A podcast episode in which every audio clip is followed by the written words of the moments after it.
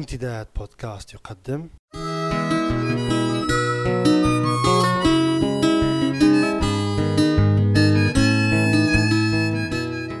رسالة من لندن. مع جمعة بوكليب.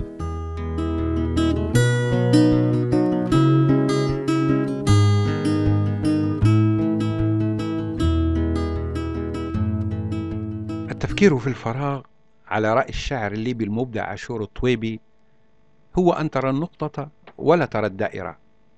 وأنا أعتقد أن هذا ينطبق على معظم سياسيي العالم ماضيا وحاضرا. وأفضل مثال على ذلك ما قرأته في الفترة الأخيرة في صحيفة الجارديان في مقالة للكاتب الصحفي شيموس مني حول آخر بدع وزير التعليم الجديد مايكل جوف. وقبل الخوض فيما قاله الوزير وجوف يهمني أن أذكر أنه بدأ حياته المهنية كصحفي ثم بعد ذلك تحول إلى السياسة وصار نائبا برلمانيا في حزب المحافظين.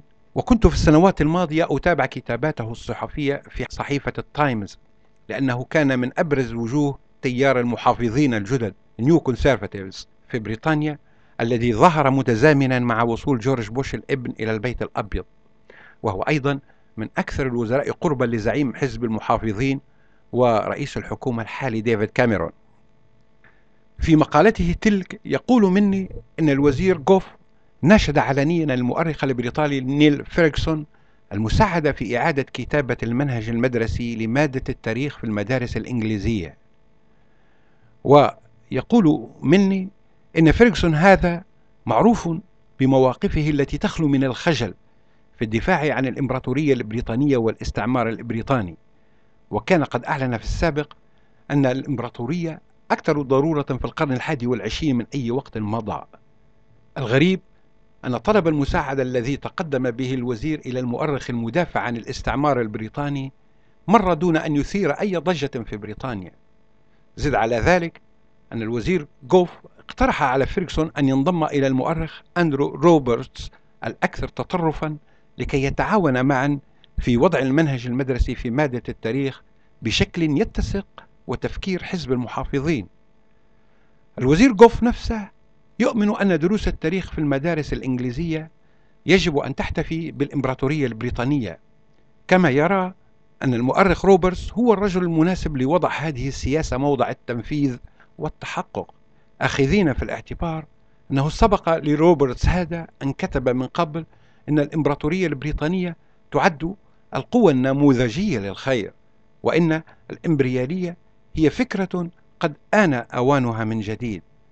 يقول الكاتب مني حينما يتعلق الأمر بفشل المنهج المدرسي في مادة التاريخ بالمدارس الإنجليزية يتوجب الاعتراف بأن الوزير جوف والمؤرخ روبرتس محقان في ذلك إلى حد ما ويشاركهما في هذا الرأي الكثير من المؤرخين من جميع ألوان الطيف السياسي بسبب التركيز الشديد للمنهج الحالي على النازية الألمانية ومرحلة تيودور الملكية والاستثناء لكثير من المواضيع التاريخية بما في ذلك الإمبراطورية البريطانية. إلا أن الوزير جوف والمؤرخ روبرت يريدان من ذلك إعادة أجندة حزب المحافظين في مرحلة الخمسينيات من القرن الماضي إلى الحياة الآن. ويعارض مني هذا التوجه بقوة لأن الإمبراطورية البريطانية في رأيه كانت مستبدة وعنصرية وبنيت على التنظيف العرقي والاستعباد والحروب المتواصلة والقمع الوحشي وسرقة الأراضي والاستغلال الذي لا يعرف الرحمة. وإنها طوال تاريخها لم تعمل على خلق حكم رشيد ولا ساعدت على بناء ديمقراطية أو سعت إلى تحقيق نوع من التقدم الاقتصادي في مستعمراتها السابقة. وبدلا من ذلك جلبت التخلف إلى كثير من المناطق وقتلت وسجنت مئات الألوف من الناس الذين حاربوها من أجل التخلص من الاستعمار وشيدت معسكرات السخرة والتعذيب وأجرت تجارب طبية على المساجين وسببت المجاعات التي أودت بحياة الملايين من البشر. وفي مرحلة تقويض الاستعمار تركت الإمبراطورية البريطانية مستعمراتها غارقة في بحور من الدم لذلك ليس من الغرابة في شيء أن يكون هتلر من المعجبين المتحمسين بالإمبراطورية البريطانية والتي وصفها بأنها عنصر لا يقدر بثمن كما أن أصداء النازية في السجل الإمبراطوري البريطاني لا تخطئها العين. ويحزو مني الدعوات إلى إعادة تأهيل الإمبراطورية إلى فترة ما بعد نهاية الحرب الباردة وتمثلت في ظهور أصوات متنفذة على ضفتي الأطلسي تضغط باتجاه أنواع جديدة من المستعمرات في النظام العالمي الجديد الذي تقوده أمريكا إلا أن انطلاقتها الحقيقية حدثت في العام 2001 حين تمكن المحافظون الجدد في أمريكا من احتلال أفغانستان والعراق. وطالب المؤرخ فيركسون من الإدارة الأمريكية التعلم من الإمبراطورية البريطانية وأن تسحق المقاومة في الفلوجة بقسوة. لكن حينما بدأ حجم الكارثة في الظهور والوضوح اضطر المدافعون عن الإمبراطوريات القديمة والجديدة إلى السكوت تدريجيا. لكنهم الآن بدأوا التحرك من جديد بعد أن قدمت لهم فرصة جديدة من الحياة الأيديولوجية في الفصول الدراسية الإنجليزية. ويصف الكاتب مني الدوافع التي تقف وراء ذلك بأنها محاولات شاذة وفاشلة تسعى لخلق حس بالهوية القومية من الإرث التاريخي الذي يتوجب رفضه كلية.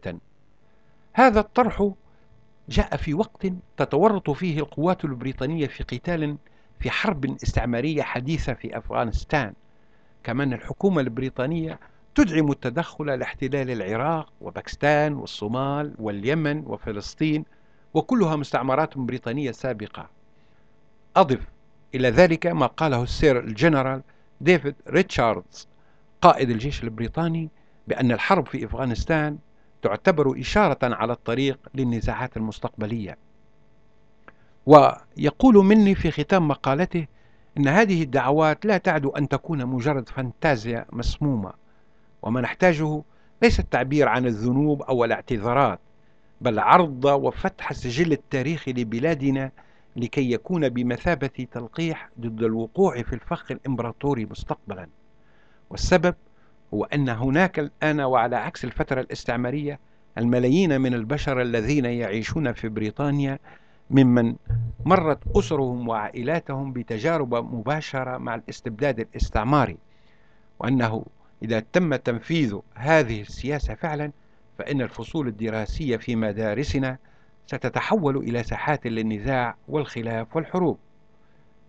ومن جانب الشخصي فإن تعليقي الوحيد هو أن التاريخ دائما يكتبه الغالبون والأقوياء خاصة إذا كان هؤلاء من نوعية مايكل جوف وأمثاله والذين أثبتت التجارب إنهم في أشد الحاجة إلى قراءة التاريخ من جديد والتعلم من دروسه وتجاربه قبل حتى أن يشرعوا في عملية التفكير في إعادة كتابته. وحتى نلتقي مجددا. أتمنى لجميع المستمعين قضاء أوقات طيبة.